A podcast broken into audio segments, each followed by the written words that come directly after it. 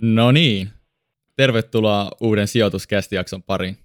Tervetuloa munkin puolesta. Teemu tuossa vähän aikaa sitten, kun tehtiin äänitestejä, niin valitteli, että hän ei ole ikin tehnyt introa, mutta näin, näin, se, näin se homma joskus menee, niin kerro nyt Teemu meille taas, että mikä on päivän jakson aiheena.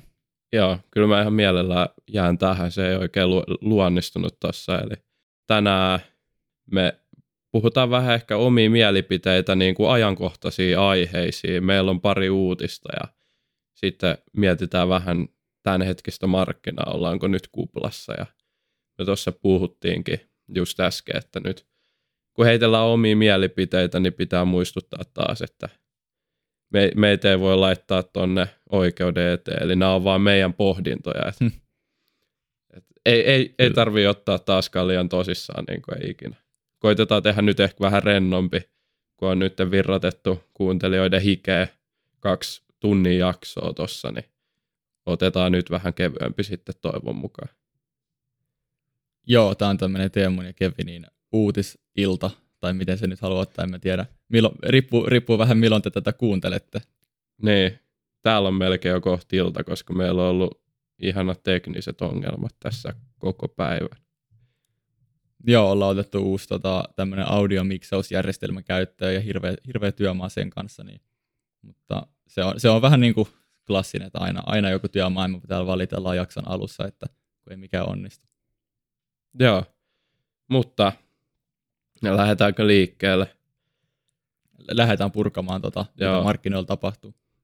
Joo, markkinoillahan tapahtuu koko ajan, kun ollaan sen verran kuumassa markkinassa ja jengi ostelee osakkeita oikein huolella, mutta mikä nyt tällä viikolla, tai nyt, nyt kun jakso tulee ulos, nyt on siis viikonloppu ennen, tota, ennen tiistaita, kun jakso tulee ulos, niin tällä viikolla nyt nauhoitetaan, niin on tullut tosiaan yksi uutinen, yksi iso uutinen Harviasta, minkä johdosta sitten Harvian osakekurssi kanssa laski. Eli tällainen yhtiö, Harvian isoin omistaja, Onvest Oy, myi ison osuuden Harvian osakkeista tällaisessa blokkikaupassa ja samalla sitten tuolla Joo. markkinoillakin osakekurssi laski aika roimasti ja tähän on nyt sitten liittynyt vähän kaikenlaista. Kyllä. eikö tota, se ollut oikeasti aika merkittävä osuus koko Harvian osakekannasta, mikä, mikä lähti myyntiin? Joo, Musta olisiko heillä ollut he, he omisti siis silloin isoimman siivun, omistaa edelleen isoimman siivun Harviasta. Et taisi olla yli 10 prosenttia tämä Onvest Oyn omistus. Nyt se on pudotettu sitten aika isolla kädellä, eli 77,2 miljoonaa euroa lähti Harvian osakkeita sitten ää, muutamille eri omistajille, mutta tämä yhtiö pysyy edelleen Harvian suurimpana omistajana. Ja jostain kumman syystä sitten tietysti markkinatkin reagoi tähän, vaikka mun käsittääkseni tuollainen blokkikauppa, mikä on erikseen suunniteltu, tai tehdään niin kuin näin iso kauppa, kun se tehdään erikseen, sitä ei tuolla niin kuin pörssissä Onvest Oy ei niin kuin Nordnetissä käy myymässä näitä osakkeita, kun se on niin mm. valtava kauppa, niin, niin siitä huolimatta, vaikka tämä on niin kuin eri, erikseen sovittu kauppa, niin myös sitten pörssissä ainakin hetkellisesti tuo Harvian osakekurssihan dippas aika paljonkin, eli yli 10 prosenttia käytiin niin. miinuksella torstai-aamuna.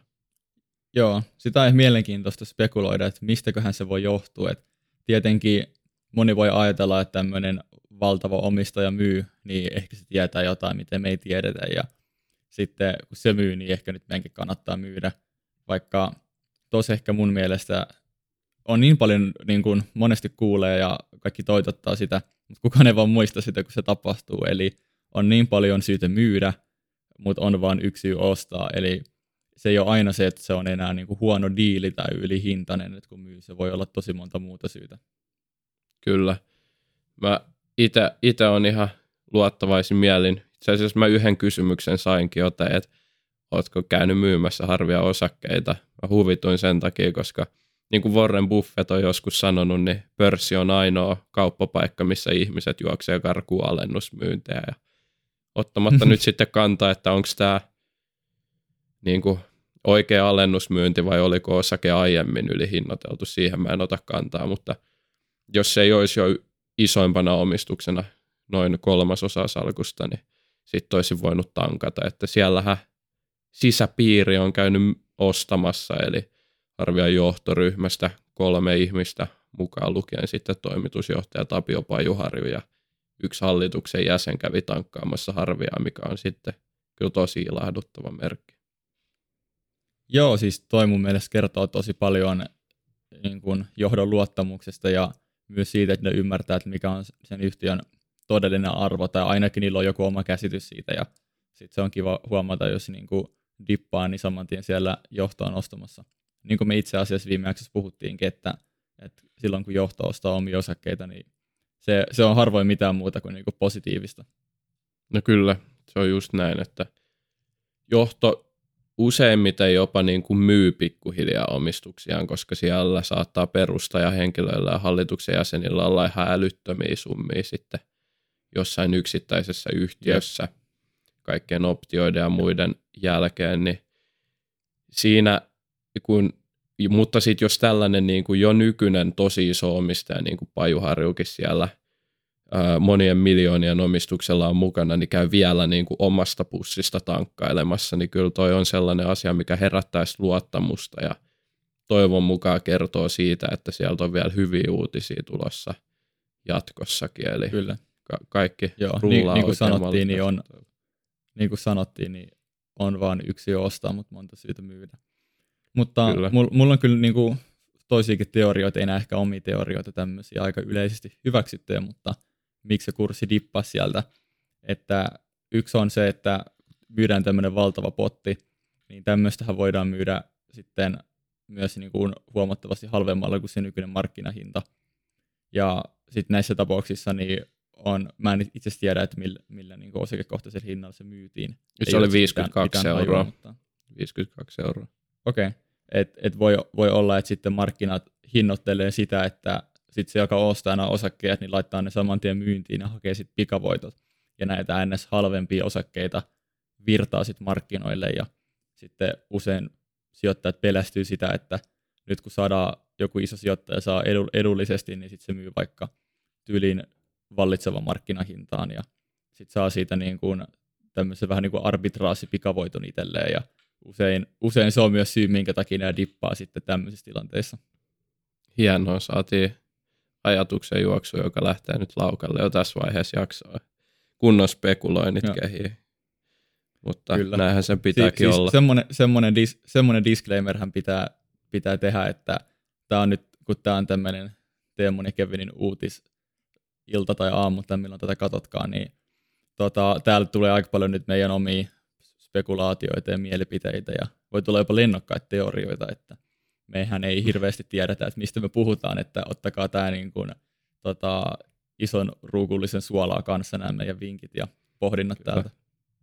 No, miten sitten nyt tota, sisäpiiriomistajien ö, ostoihin ollaan jo, jo, sanottiinkin jo, että tietysti herättää luottamusta ja muuta, mutta miten sä mm. muuten sitten itse Kevin sijoittajana suhtaudut tällaisiin kurssilaskuihin miinus 10 prosenttia, että miten nyt niin kuin yksityissijoittajien tulisi ajatella tässä vaiheessa.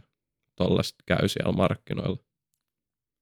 Joo, no noihan on tosi vaikeat tilanteet just psykologisesti, koska niin kuin toskin tilanteessa mä ajattelin, että tämä on sinänsä hyvä juttu, koska se yhtiö vaikutti, että se on nyt alle sen oman käsitykseni käyvästä arvosta ja tässä olisi säänsä tankata, tankata, että itse mä haluan pitää nyt käteistä sen verran, että en tankannut, mutta niin kuin periaatteessa nämä on usein oikeasti hyviä tilanteita, etenkin jos itsellä on semmoinen selkeä käsitys, että okei, tämän yhtiön arvo on X. Ja sitten jos arvo tippuu vaikka 10 prosenttia siitä Xstä, niin sehän on, tota, sun riskitaso laskee siinä kohtaa, kun sä ostat sitä halvemmalla. Joten Kyllä. hyvä juttu, mutta tietenkin, jos on iso paino salkus, niin se on aina tosi vaikea nähdä, kun siitä salkuun arvosta leikkaantuu niin kuin merkittävä rahasumma, ja sille, se on vähän kaksipiippunen juttu, että kyllähän niitä dippejä tarvitaan ja hyvät sijoittajat osaa käyttää ne, mutta kyllähän, kyllähän siinä niin kuin voi monella tulla sitä hyvää housua niin sanotusti, kun tulee tuommoinen tilanne. Kyllä. Miltä, miltä tota, susta tuntuu sitten, jos nämä las, laskee joku lehmähäntä nämä kurssit silloin tällöin, niin riittääkö sinulla niin pokka olla siinä tilanteessa? Tota, niin. Ja onko ylipäätänsä niin joka, jokainen, jokainen dippi ostopaikka, mistä tiedät sen? Ei ole todellakaan ostopaikka, mutta siis äh, tämä on jännä, koska periaatteessa mulla on se ajatusmalli lukittu mun päähän. Mä oon koittanut oppia sitä, että dipit on hyviä asioita, silloin sä saat samaa tuotetta halvemmalla. Ei sille ole mitään väliä, että se kurssi tulee alas. Se vaan tarkoittaa, että kaksi kaveria on siellä vaihtanut tätä tähän hintaan. Et eihän kukaan oman kämpän arvoakaan käy päivittelemässä joka päivä. Et ei silloin väliä, että joku myi niin kuin kaksi vuotta sitten johonkin hintaa oman kämppänsä tästä vierestä. Että se ei tavallaan vaikuta siihen oikeaan rakenteelliseen arvoon, mitä se yritys sitten tarjoaa osinkoine, osinkoineen sieltä. Se yritys kuitenkin tekee tulosta omistajille. Mutta nyt sitten taas kun ollaan tällaisen kunnon kuplan niin kuin ainakin, ainakin niin kuin kohtalaisessa kuplassa, en tiedä, että kuinka lähellä ollaan sitä poksahtamista, mutta kuitenkin kun nyt arvostukset on paisunut, vähän kaikki on paisunut tuolla, jengi on ihan hypeissä, niin nyt sitten tässä vaiheessa tämä psykologia on kyllä aikamoisella koetuksella, että on. tavallaan, että jokainen kurssiliike alaspäin, niin tuntuu, siitä, että, tuntuu siltä, että nyt niin kuin on, on se pidempi kurssilasku luvassa ja miettii sitä niin kuin kuplan Jep. näkökulmasta, vaikka sen yksittäisen osakkeen kohdallahan se ei ole niin kuin millään tavalla relevanttia, että mikä se päivän kurssi sit oikeasti on. Kyllä. Mä itse asiassa luin just kauppalehdestä, oli semmoinen juttu, missä puhuttiin, että öö, vaikka Helsingin pörssistä tai OMX25, niin yritykset on tällä hetkellä PE-luvulla mitattuna niin kuin jäätävän kalliita, tai ei nyt jäätävän, mutta niin tosi kalliita. Mm. Mutta jos katsotaan vuoden päähän niin kuin tulosennusteita, niin sen jälkeen ne ei olisikaan enää niin kalliita. kalliita. Ja mun mielestä tämä on sillä lailla, joka kertoo ehkä siitä, että me ollaan niin kuin syklin huipulla, että vähän, vähän ehkä tyhmää perustella, niin kuin, että kaikki OMX O25 kalliit yhtiöt tekisi niin kuin tosi kovan tulo, tuloksen niin kuin, ja ensi vuonna olisi halpoja suhteessa sit niiden niin kuin, nettotulokseen. Et mun mielestä toi on, kertoo just tästä ylikuumentuneesta markkinatilanteesta, että kauppa, kauppalehtikin spekuloi tuommoisia, tai tietenkin niiden pitää keksiä jotain kirjoitettavaa. Niin pitää, kyllä.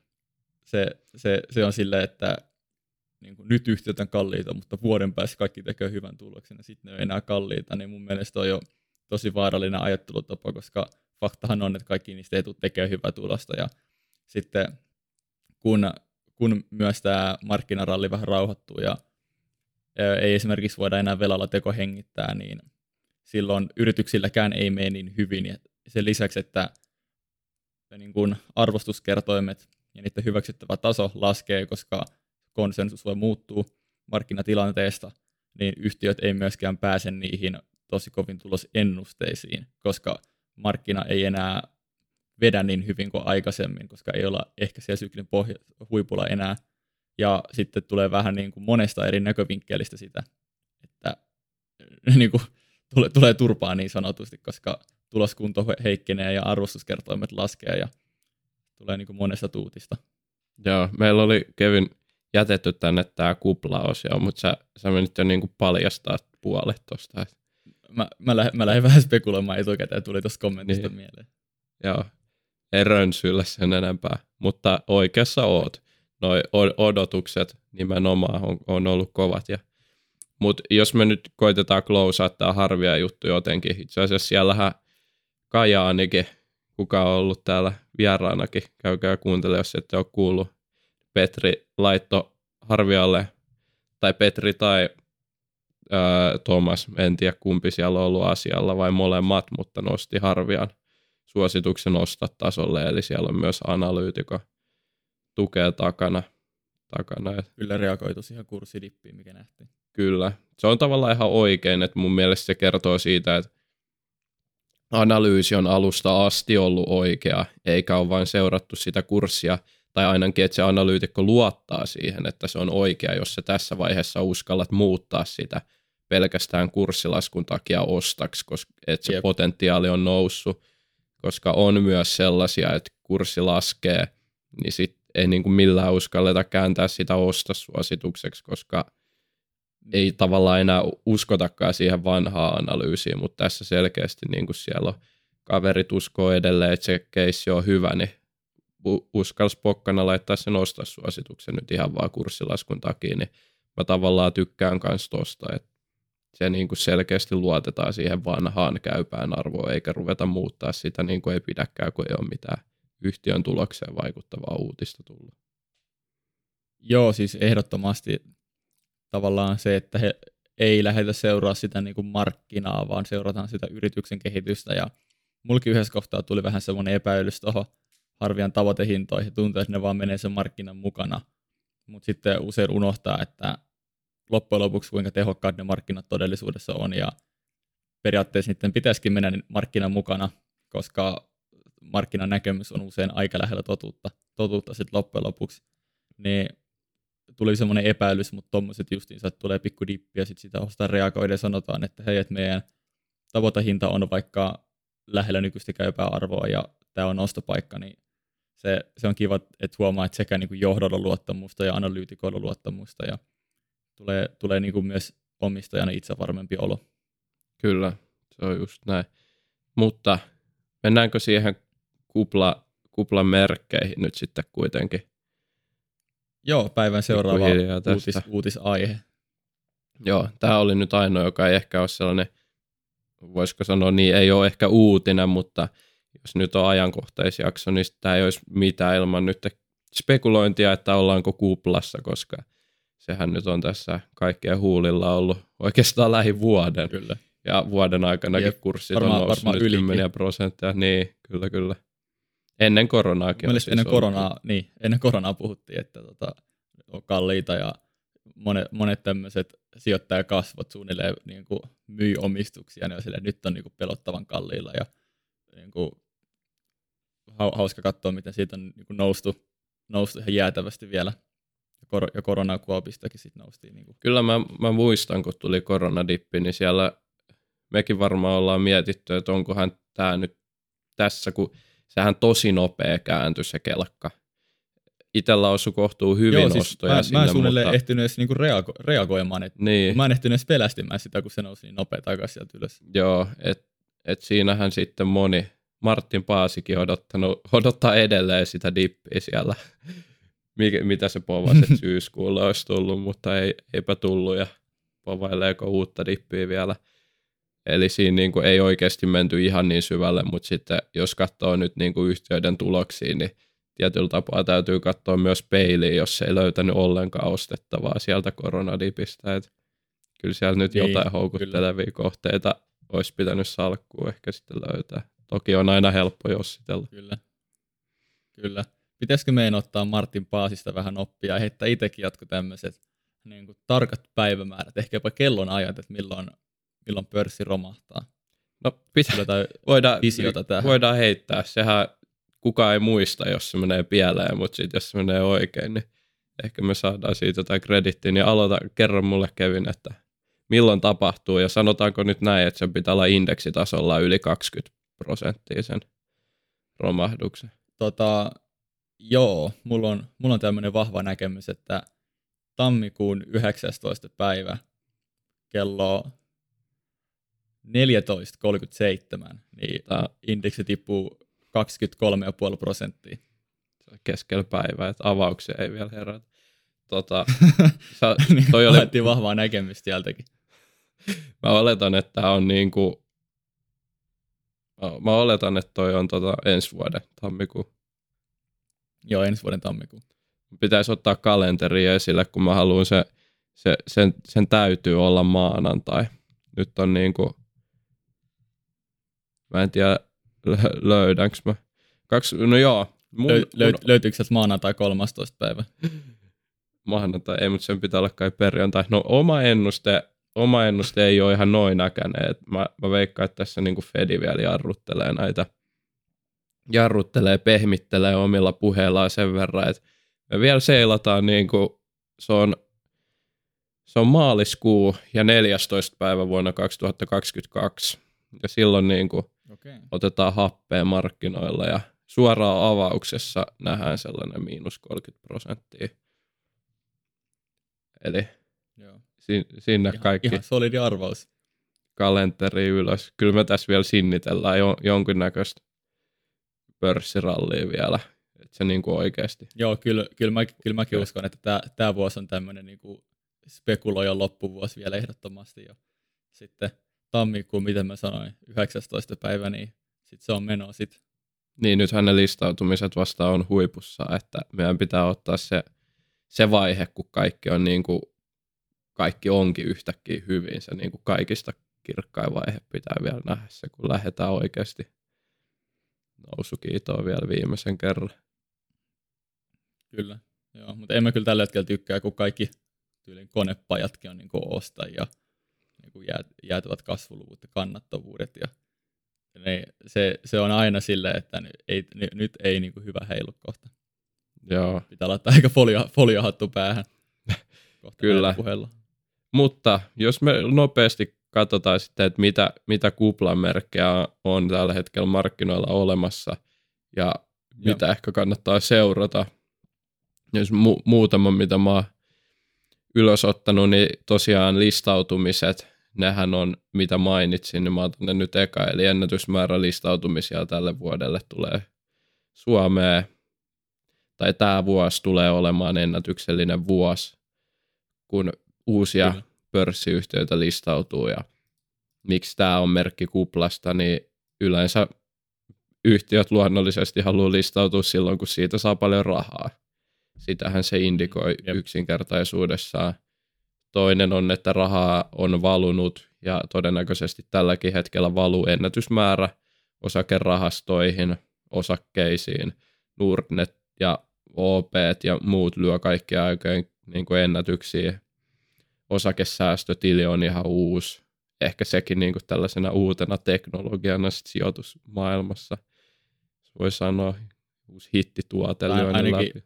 Niin, tai Su- Suomessa etenkin. Että niin, Suomessa tietysti on, on ollut mun mielestä sam- saman, samantyyppinen tuote, että ne on ollut vähän edelläkävijöitä tässä Kyllä. asiassa.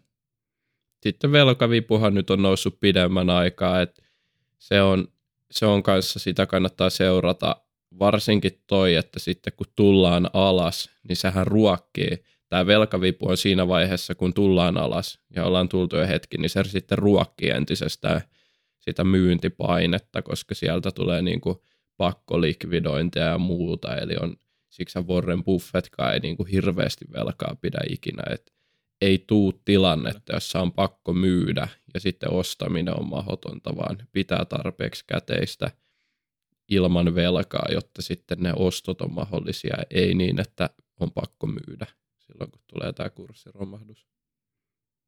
Joo, kyllä.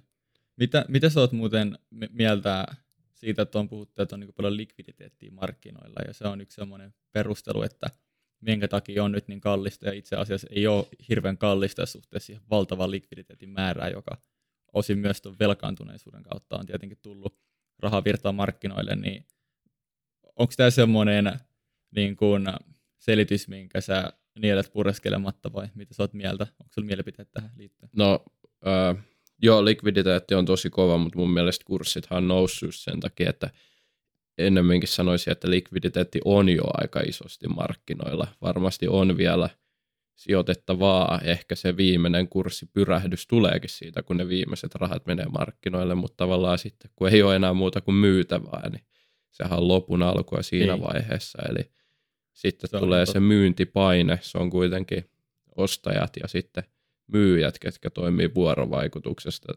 vuorovaikutuksessa siellä pörssissä. Eli se on niin kuin kysyntä ja tarjonta, mitkä vaikuttaa.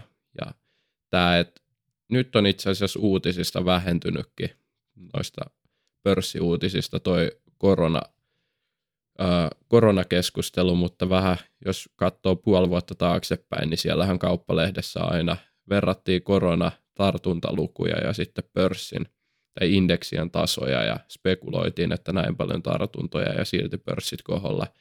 Nyt se on mun mielestä mm. ihan oikein, että se on niin kuin pikkuhiljaa jäänyt ja on e- enemmän katsottu sitä niin kuin likviditeetin määrää, korkoja ja oikeasti aitoja asioita, mitkä vaikuttaa kysyntään ja tarjontaan markkinoilla, ei niinkään siihen koronaa, joka toki vaikuttaa talouteen, mutta sitten ei suoranaisesti siihen, että ollaanko nyt kuplassa sitten taas pörssissä. Et se oli itsellä sellainen, että en, en oikein tykännyt siitä ehkä, että aina verrattiin niihin tartuntoihin, vaikka toki siellä nekin vaikuttaa. Kyllä. Sitten on paljon semmoisia asioita kuplaantumiseen liittyen, mitä ainakaan niin kuin mun osaamistasolla ei pysty laittamaan luvuiksi hirveän hyvin.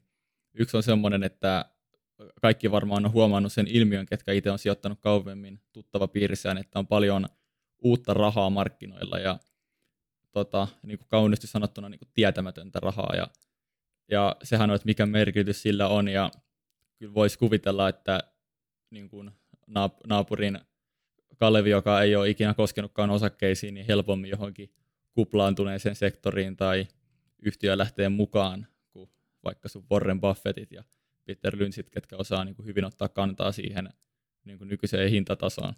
Ja et minkälaista vipua se tuo siihen sitten alaspäin, alaspäin menoon, kun ihmiset ei oikeasti ole tajunnut, että kuinka kalliilla ne sijoittaa niihin yhtiöihin. Kyllä, ja just se, että likviditeetti kun lisääntyy kanssa, niin varmasti sitten niin kuin, no nyt on ollut niin kuin kustannusinflaatiota näkynyt ja se varmasti tulee painaa yhtiöiden katteita alas, eli se, että päästäänkö tulosennustuksiin, niin siihen vaikuttaa myös nuo yritysten katteet. Ja toki sitten jos kysyntä on ihan valtavaa jossain niin kuin kulutustuotteissa, niin on myös kysyntäinflaatiota, kun nämä asiat kiihtyy, niin toki koroilla on sitten tapana nousta ja tämä on sitten sellainen kanssa, että ei ole enää perusteltua olla näin korkealla arvostuksilla, jos korkomarkkinoilta saa ns-riskitöntä muutamankin prosentin tuottoa, niin silloinhan osakemarkkinat ei enää kuulosta kovin houkuttelevilta.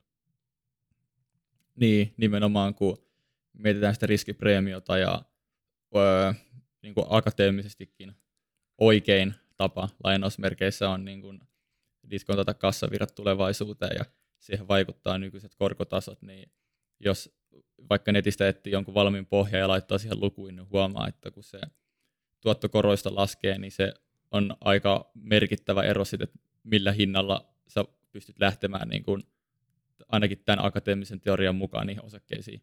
Ja nyt just kun Teemu sanoi, että niin kuin koroista ei oikein saa mitään, niin osakkeista olla valmis hyväksymään huonompi tuotto ja sitten maksaa niistä myös hälyttömästi enemmän. Joo. Voitaisiin ehkä closea tämä keskustelu nyt sillä tavalla, että suoraan, suora kysymys Kevinille mä voin vastata sitten myöhemmin. Ollaanko me sun mielestä Joo. kuplassa? Me heitettiinkin jo meidän päivät, kun tämä puhkee, mutta niin kuin kuinka pahassa me ollaan ja mitä sä nyt seuraat? Et uskotko, että joku, joku tietty triggeri vielä aiheuttaa sen, että tämä kupla tästä puhkee? No, jos mä sen triggerin tietäisin, niin mä olisin aikamoinen visionääri, että kyllä mä uskon, että me ollaan, Mit, ollaan kuplassa. Aika niin kyllä mä voin aina spekuloida. No joo, mä voin yrittää visioida, mutta siis mun mielestä me ollaan erityisesti spekulatiivisessa kuplassa ja me ollaan semmoisessa kuplassa, öö, mihin puhaltaa ilmaa, niin velka, velalla tekohengitetään oikein sitä kuppulaa mahdollisimman suureksi. Ja yhtiöt näyttää olevan paremmassa tuloskunnossa kuin mitä ne normimarkkinatilanteessa on. Ja se, että mikä tähän sitten voisi, niin kun, mikä, mikä tämä voisi triggeröidä ja popsauttaa sen kuplan, niin tämä nyt ei ole ehkä mikään helppo kysymys, niin jos mä heitän tähän vaikka lennokkaan teoriaan. Eli, eli sanotaanko vaikka, että se tulee nyt Fediltä joku päätös, mitä kukaan ei pystynyt arvaamaan ja, ja sitten tota, se, se johtaa siihen, että in, inflaat, inflaatio lähtee nousemaan, mutta sitten huomataankin, että ai vitsi, että ei tämä inflaatio nyt korreloinutkaan tämän tulos, tuloskasvun kanssa samalla lailla ja sitten me joudutaan tämmöiseen stagflaatiotilanteeseen, että inflaatio, inflaatio tota, jatkaa kasvuaan ja talous sakkaa ja sitten, sitten tota, ei, ei, hyvä, ei hyvä heilu siinä kohtaa, että tämä on, tämä on mun ennuste. Inflaatio rullaa, työttömyys kasvaa ja ihmisille ei ole varaa kuluttaa. Tämähän on niin kuin, sä haet nyt niin kuin ihan käsittämättömän huonoa tota me ei toivota niin kuin kurssiromahdus, joo, jotain kautta päästään vähän ostelemaan, mutta ei sitä stagflaatiota ehkä, kiitos sitten. Ei. Ja, ja tämä nyt ei ole ehkä semmoinen niin oikea odotus markkinatilanteesta, mutta mä tiesin, että Teemu haluaa jotain lennokosta teoriaa, niin tämä on niin kuin oikeasti mitä huonoimmassa mahdollisessa tilanteessa voisi käydä, että me saataisiin stagflaatiota. Mitä jos mä sanoin, että me mentäisiin vastavirtaan ja työllisyysluvut kasvaisi ja näyttäisi kaikki oikein hyviltä, mutta sitten Fed ei enää halukkaan elvyttää ja kun elvytys loppuu ja Fiat, Fiat vai Mersu-raha, mikä se on, onkaan, niin Fiat-rahan puskeminen loppuu ja sitten jengi ei pääse enää sijoittaa, eli stonksit loppuu ja on pelkkää niin kuin myyntilaita enää siinä vaiheessa, ja sitten tullaankin alas. Nähdään iso no kurssiromahdus. No siis tämähän on ihan mahdollista, jos tota, kaikilla on rahat stonkseissa ja ne tippuu sieltä, niin kukaan ei ole siellä niin kädet ojus ottamassa koppia niistä ja sitten voidaan nähdä suuri dippejä. Mutta se selvii tammikuun 19. päivää, että mitä käy. Joo, tai maaliskuun 14, mutta tietenkään mikään niin. muu, muu päivä ei ole mahdollinen. Ei, se on 50-50. Kyllä. Tota, sitten, sitten mennäänkö, mennäänkö päivän viimeiseen aiheeseen teema? Mennään. Meillä oli joku uutinen, joka Kevin kertoo. Joo, mä kaivoin ihan mielenkiintoisen vähän niin kuin keskustelustarteri, jota ollaan vähän tässä sivuttukin jo kauppalehdestä, eli tämmöinen Jallis Jarkimon viisaita sanoja. Jallis. Hänen... Menikö nyt nimi ihan oikein? Jallis Harkimo. Kyllä. no niin, Sanoinko mä Jarkimo? Sanoit. Okei, okay, no niin. Pahoittelut tästä, mutta ö, sen mukaan nykyinen talouskasvu on väännetty velkaryypyllä. Ja kun huuma haihtuu, rempii Suomi taas suossa. Eli vähän samanlaista foliohattua on ollut kaverilla päällä kuin meillä tässä nyt tämän jakson aikana. Ja tota, sillä oli ihan korjausehdotuksiakin, eli se oli vähän parempi kuin me, että me ollaan vaan valitettu, mutta me ei ole kerrottu, että miten tämä tilanne parantuu. Eli Jalliksen mukaan niin pitäisi panostaa työvoima- ja osaajapulan korjaamiseen. Eli tietenkin nämä kannustiloukut, jotka sitten tekee monelle sen, että on kivempi, kivempi olla kotona ja saada tukia, kun menet töihin. Ja toinen on, että työperäistä maahanmuuttoa pitäisi lisätä. Kuulostaa Onko aika sulla... ex-kokoomuslaiselta. niin, no niin, kuulostaakin. Onko sinulla jotain mielipiteitä tai näkemyksiä näihin ratkaisuihin? No totta kai, siis eiköhän kaikki täällä pyri kannustinloukun vähentämiseen ja niin kuin hyvä työperäisen maahanmuuton lisäämiseen. Että Mutta jos me pyrittäisiin kannustinloukun vähentämiseen, niin miksei sitten vähene? En mä tiedä. Ehkä meillä on eri, eri tapa ajatella, että miten se tapahtuu. Että, mutta ei, ei niitä varmaan ainakaan veroja nostamalla enää kannustinloukkuun. Joo, ei välttämättä. Mutta mutta joo, siis väyliä on monia, sitähän siellä eduskunnassa pohditaan, mutta joo, Pitä, pitääkö tähän nyt heittää jotkut lennokkaat teoriat taas? Sä voit, sä voit heittää ihan mitä sä haluat. Joo, Millaisia mä, ajatuksia tämä herätteli? Mä, mä oon sanonut sulle, että mä haluan lähteä tähän. Ei ole mun osaamisalaa, mutta kyllä, kyllä siis Jallik, Jallikselta erinomaista ajattelua sinne. Totta kai ihmiset pitää saada töihin ja – nythän niin kuin varsinkin toi IT-ala ja kaikki uusi teknologia vaatii osaajia, että tämähän on just se niin kuin, no tämäkin menee varmaan tuohon tietyllä tapaa kuplan merkkeihin, että jos meillä ei ole osaajia ja yritykset vaan kasvaa ja kasvaa, niin eiköhän se jossain vaiheessa ää, lätsähdä kuin pannu kakku sitten, kun ei olekaan tekijöitä enää. Et kyllä, kyllä niin kuin koulutus, se, että ihmiset ää, kouluttautuu hyvin, tietysti, että on intohimoa siihen omaa, omaa koulutusta ja sitä omaa työtä kohtaan niin edesauttaa ja niin kuin, että tuollaista kaikkea, kaikkea mahdollista kouluttautumista tuetaan, sellaista, mikä tuo meille sitä niin kuin rahavirta ja talouskasvua, niin sellaista mahdollisuuksien mukaan tuetaan, niin eiköhän se on niin avainasemassa tässäkin. Siis toi oli mielenkiintoista, että sä mainitsit tuon koulutuksen ja tässä uutisartikkelissa niin nimenomaan sitä kommentoitiin, että tietynlainen ongelma on siinä, että ihmiset, ketkä tulee kouluista, niin niitä olet, niiden oletetaan olevan tosi valmiita siihen työhön ja mun mielestä jossain kyselyssä taisi olla 70 prosenttia työnantajista sano, että minkä takia ne ei saanut vaikka täytetty jotain työtehtävää, niin oli se, että ei ollut tarpeeksi kovaa osaajaa niin kuin suoraan, suoraan kouluista. Ja tota, tähän, tähän ratkaisu ainakin tämän artikkelin mukaan on se, että työntekijöiden pitäisi ottaa suurempi vastuu niiden ö, henkilöstön koulutuksesta. Ja, ja sehän on itse asiassa mennyt toiseen suuntaan, että kun aikaisemmin taisi olla kaksi ja puoli koulutuspäivää vuotta kohden keskimäärin, niin nykyään on vain yksi. Eli se koulutus on vähentynyt ja se on enemmän näiden niin kuin oppiahjojen tehtävä kouluttaa ne ihmiset niihin työhommiin. Ja, tota, tämä voisi olla yksi, yksi ratkaisu siihen, että otetaan vähän raakilempia kavereita sisään ja sitten tota, hiotaan ne timantit niin sanotusti siellä talossa. Joo, toihan nyt on yritykselle sitten haastavaa ja kallista. Mä, mä oon sitä mieltä, että parhaat työntekijät tulee siitä, että sulla on se sisäinen halu ja motivaatio kunnossa ja sen ohella käyt sitten kouluun. Että onhan toi, niin kuin, toi on vaikea niin kuin koko kansan tasolla, että sä et voi vaan käydä sanoa, että nyt sulla pitää olla motivaatio oppia ja lähteä kehittämään näitä asioita. Et eihän, se ei vaan toimi. Et se motivaatio tulee, jos on tullakseen sitten ihmisillä, mutta se, siinä pitää jo, ei sieltä koulun penkeiltä, ei pelkästään tule valmiita ammattilaisia, mutta tämä koulutus yhdistettynä motivaatioon ja sitten jos saa hyvin vielä jatkokouluttautumista, niin sieltä Suomi nousuu. Jep. Siis nimenomaan, jos mä olisin nyt silleen, että hei Teemu, me tarvitaan nyt back-end devaajia, niin mitä jos sä nyt motivoisit ottamaan tota C++ tuolta ja alkaisit ohjelmoimaan, niin voiko se motivoitua? Niin ei varmaan ihan hirveän helposti No ei tota, tapahdu. Läht, en... lähtisi niinku koodiin. Niin ei tapahdu mitään varmaan siinä e, kohtaa. Enköhän mä vaan lisäisi niinku, tota, sijoitushommien kattomista ja unohtaisin tämän niin, C++. Oliko se C++? Mä en, mä en Joo, ole näitä koodareita. Kevin, Kevin on niinku tämän podcastin koodari. Niin, no, aika, aika roskataso koodari, mutta on siinä muutama kurssi tullut opiskeltua koulussa.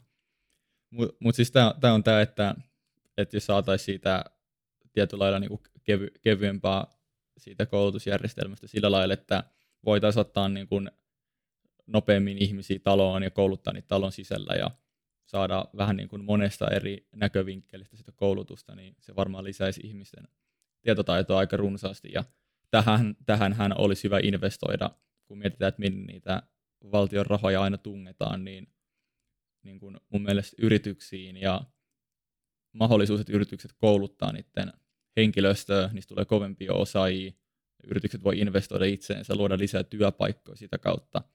Niin tämähän on tämmöinen mitä Suomessa valitettavan vähän tehdään, mutta mun mielestä rajallisella ymmärryksellä kansantaloudesta niin olisi aika hyvä, hyvä keino lähteä yrittää elvyttää ja ehkä ottaa noita muita pohjoismaita kiinni tässä taloudellisessa tilanteessa sitten. Joo, kyllä.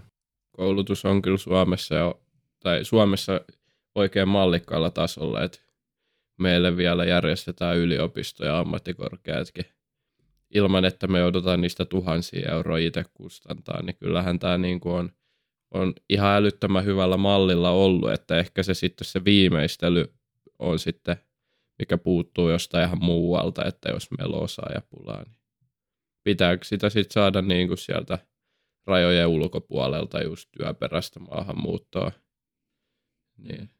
Kyllä. Onko se sitten se on meidän niin kuin aika moni, moniulotteinen se vastaus, että en, en usko, että se on täysin binäärinen, että tämä on tämä, tämä on tämä yksi tapa ratkaista tämä ongelma, vaan siinä on varmaan monta reittiä.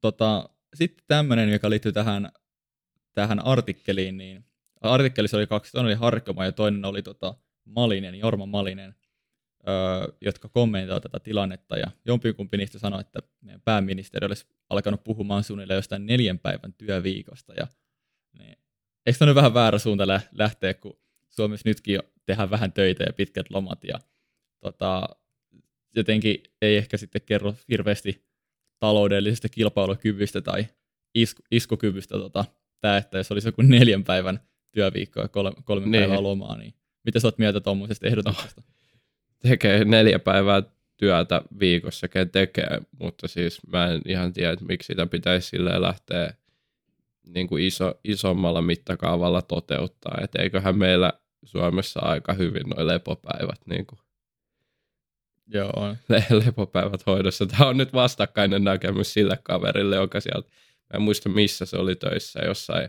teknologia, olisiko ollut Huaweilta joku, kun tuli jossain Twitterissä.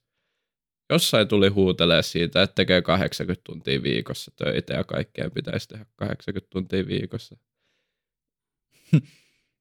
Joo, mutta mut siis niinku ehkä tämmöinen statementti enemmän miettimättä sitä, koska niinku Teemunen mun tavallaan joku talouspoliittinen tietotaito on hyvin rajoitettua ja vähän paha tässä mennä kommentoimaan, että me ei, me ei tuolla kuitenkaan niin kuin, kansaa edusteta, joten että onko tämä hyvä vaihtoehto, mutta ehkä se, mistä viestii, niin on semmoinen tietynlainen näkökulma, joka ei ole ainakaan se näkökulma, että hei, että investoidaan, yritykset kasvaa, yritykset luo lisää työpaikkoja, lähdetään niin kuin tämän hyökkäyksen kautta, vaan tuo on enemmän tämmöistä niin kuin passiivista ja mulle tulee jotenkin mieleen ehkä lisää vielä semmoisen niin passiivisuuteen ja tota, ei nyt ehkä laiskuuteen, mutta melkein kannustavaa.